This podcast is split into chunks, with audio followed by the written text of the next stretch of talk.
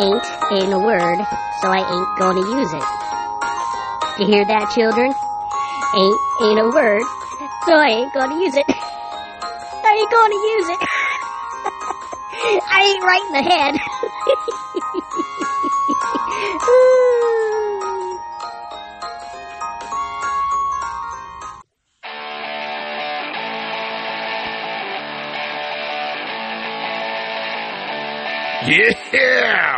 rocket. Yeah, rocket. Not like, you know, the rocket ship, but like R O C K space I T. Rock it. Then again, we can, we, rocket ship can work. Like, that, that's a great name for a band. R O C K space I T then ship. Rocket ship. Yeah. Hey, hey, and, and I can I can see now. The the cover is a big ship shaped like a guitar. And anyone who has a band and you're in desperate need of a name, I, I say just go and have it. It's all yours. All, all I ask in return is give me a groupie, and I, I'll be set. I don't even care what grade of groupie you throw at me. Mark, this girl, she's crazy. She smells bad. She has AIDS. I'm like, okay, I'll I'll take her. A groupie from the band that I helped name. Oh, yeah, that's the life, and it is quite a life that uh, I made out for myself.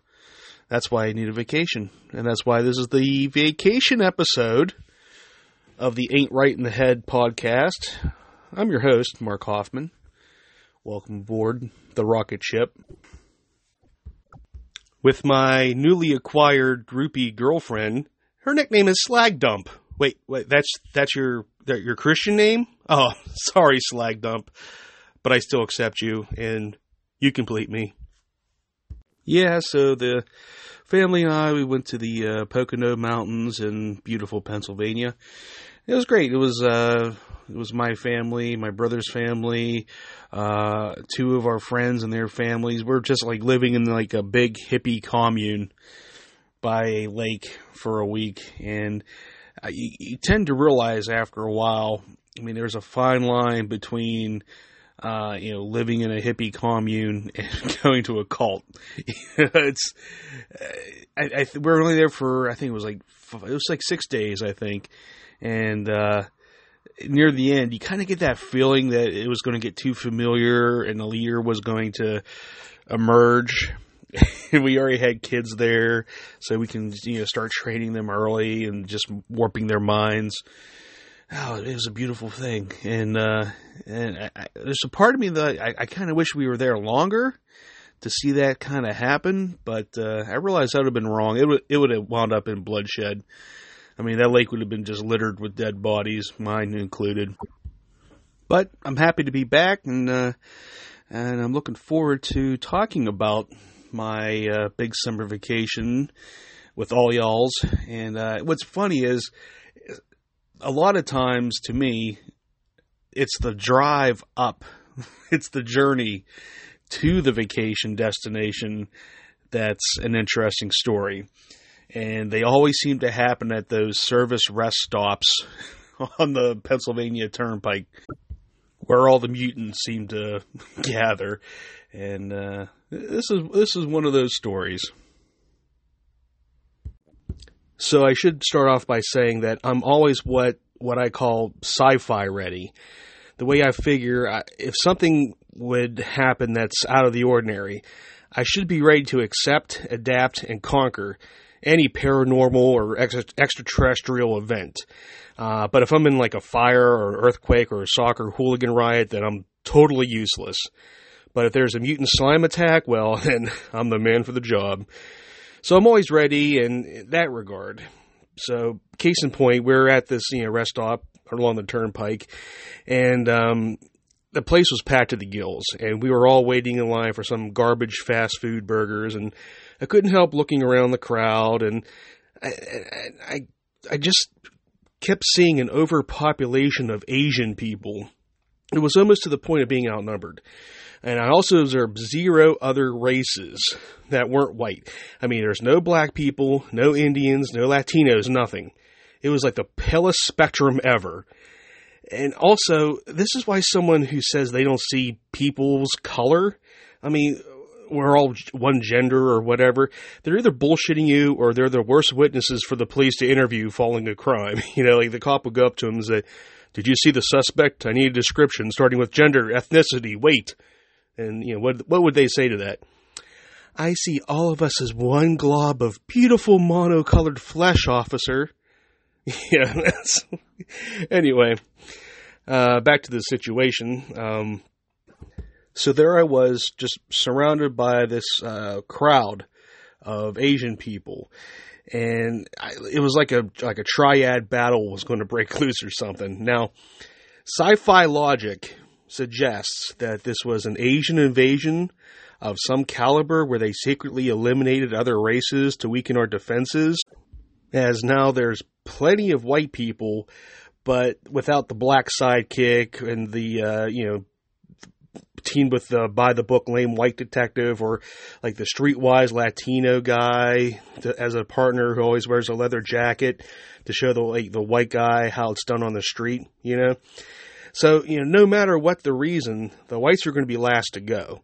And I had to act. I mean, I knew instinctively that I had to follow one of them into a bathroom and then subdue them and get valuable information on what they're planning. I mean, it could be an alien invasion. It could be like a, um, some sort of disease that like struck Asians to overcome the other races. And, you know, and then at that point, according to sci-fi logic, I'd have to team up with a black guy as a comrade or a black girl as a comrade slash love interest, but the son of a bitch Asians took that option away. So when I settled on my target, it was like a skinny Asian kid wearing headphones and wearing a Nokia shirt, whom I was pretty sure didn't know karate beyond video gaming. But then I saw a black person and then another, and then another, and some other races started, you know, coming into the uh, to the uh, rest stop, and you know they're making it into the mix, and it was everything was becoming balanced again. So then I assessed the situation and found everything was back to normal. It, uh, just turned out like the the the Asians were on a bus and they were just departing, so the dynamics were back to a non-suspicious level. So I learned something that day. While being sci fi ready is always a necessity, it's best not to act until you know something truly strange is going down. And I also learned that I'm a closet racist. But another funny thing about rest stops, uh, most rest stops are the bathrooms. I mean, if you're like me and you like to go to the, like the big stalls so you can stretch out or get a chance to take your shirt off, take your pants off in case you have like a bad case of uh, sweat back or swamp ass, you have more than enough space to just you know hang some stuff out, let some stuff go, and just relax. Um, but one feature that I find disturbing is the little fold out chairs that you can strap infants and babies into while the parent goes to the bathroom. and and I, I was watching this and I'm thinking, well, they could watch you go to the bathroom. They really have no choice. And I'm thinking, what kind of Nazi torture device is this? I mean, and, and what do babies think while this is going on? Oh,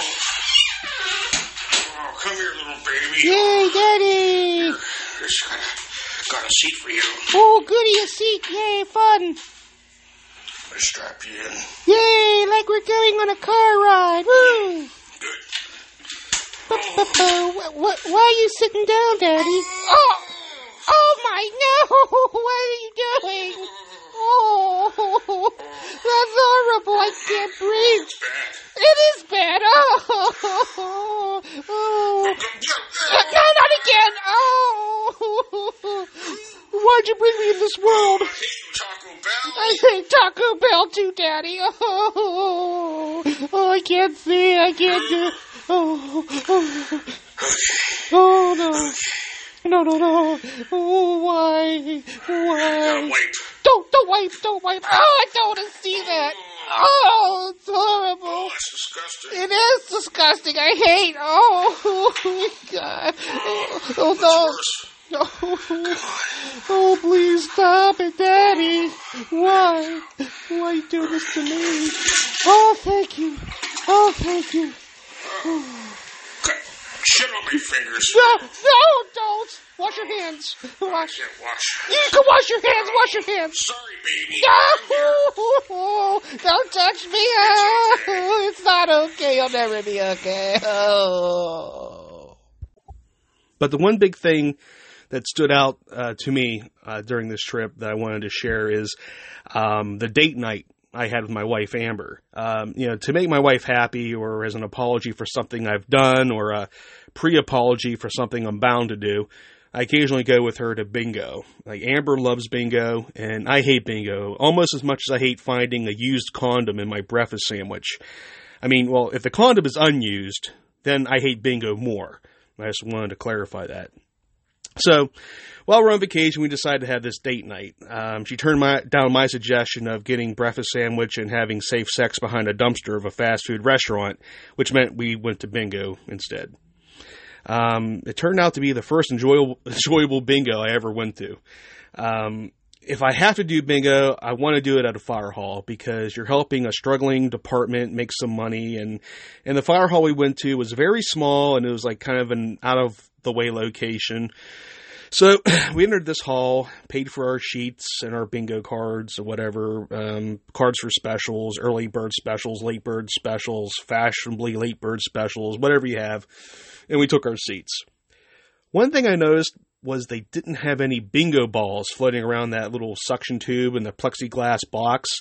I mean, I figured they were they would like probably wheel it out at some point, but that, like another thing I noticed, they had a laptop. It was hooked up to a projector, and it displayed some information about the games that we're going to play on the wall, like you know different um, lines, different ways to win, stuff like that. So the next thing I know, I mean, the bingo is starting, and the person who was calling the numbers, they're going to the laptop. And next thing I know is they're opening up the laptop and they're running some kind of program where the uh, numbers are being called you know, by the program. that are being just randomly, um, I don't know, randomly brought up. And and I was thinking, you know, I was against this and then the machine started kind of calling out the numbers in a British accent. and I'm going, okay, uh, I can get on board with this. I mean, I don't know what uh, how big bingo is in England, but I mean, just just the fact that we're in like the middle of Pennsylvania. And we're at this bingo game at a fire hall, and they have a laptop, and the the accent is British, and the people were calling the the uh, the voice Nigel. So, so anyway, um, I, I mean, I could very well hear Nigel's voice calling a cricket match, but not not bingo. But I mean, it was great. But Nigel happened to be shy that night. He was only calling out certain numbers and being mute for others. So, so then my doubts about this system started to resurface. I didn't know if Nigel was malfunctioning like Hal from 2001: A Space Odyssey or something. But again, being sci-fi ready, I leaned over to my wife and said, "If Nigel starts singing the song Daisy, we're getting the hell out of here." which my wife told me to shut up while she's concentrating on her 85 bingo cards in front of her. However, that wasn't the best moment of the evening. That came when I was looking over the guy next to me. Now, he had, you know, just a couple bingo cards in front of him. He had his dauber, but he had like a bell on his table, like a service bell. You ring it when you want someone, you know, when you're calling the servants over or whatever. Um, I was expecting like a troll doll or something, but the bell was odd. So, I mean, I thought maybe he had like throat cancer or something and couldn't yell bingo. So he used the bell instead. And I thought, okay, that's kind of cool. But then he talked to me a couple times in between games. So I, I just passed it off like maybe it was a good luck charm. Uh, you know, or maybe he did have servants that he could beckon to the, you know, fire hall for bingo. Anyway, um, as the game went on, uh, after Nigel announced the number 066, everyone started ringing bells. I'm going, why is like, why is everyone doing this? Like my curiosity, uh, it went from confusion and then to wonder. I mean, I thought, well, maybe the fire department station was like number 66 and something like that, or, but it wasn't. Uh, or there was a member who called bingo games and died and his number was 66 and, you know, kind of ringing the bell was kind of an honor, like way to honor him. Uh, or maybe we just stumbled into a cult that communicated with each other through bells, and they're applauding our murder as a sacrifice to the tick and mosquito god that uh, we had to worship at our um, house. But uh, either scenario was perfectly reasonable to me at that moment. Um, you know, but you know, my wonder soon turned back to curiosity. And at one point, I took the opportunity to ask the guy sitting next to me, I was like, hey, I just have to ask, why do you guys ring the bell when 066 is called? So the guy leans in close to me and goes, oh man, that's the devil's number. What? But I mean, it's true. Uh, he said they ring the bells to scare away the devil, and then they have to quickly put down the bell and mark the number with their daubers before Nigel calls the, the other number. just so then my curiosity went from wonder back to curiosity, then to confusion because I thought 666 was the, was the devil's number, not 66, not with an O in front of it, with a 66 on the end. I mean, maybe everything I learned about the devil after all those times he appeared on my shoulder and was arguing with the angel on my other shoulder, maybe all that was wrong. I don't know. Maybe, maybe the devil meant to write 666 but messed up the top curl on the first six and it actually came out as 066 in certain folklore.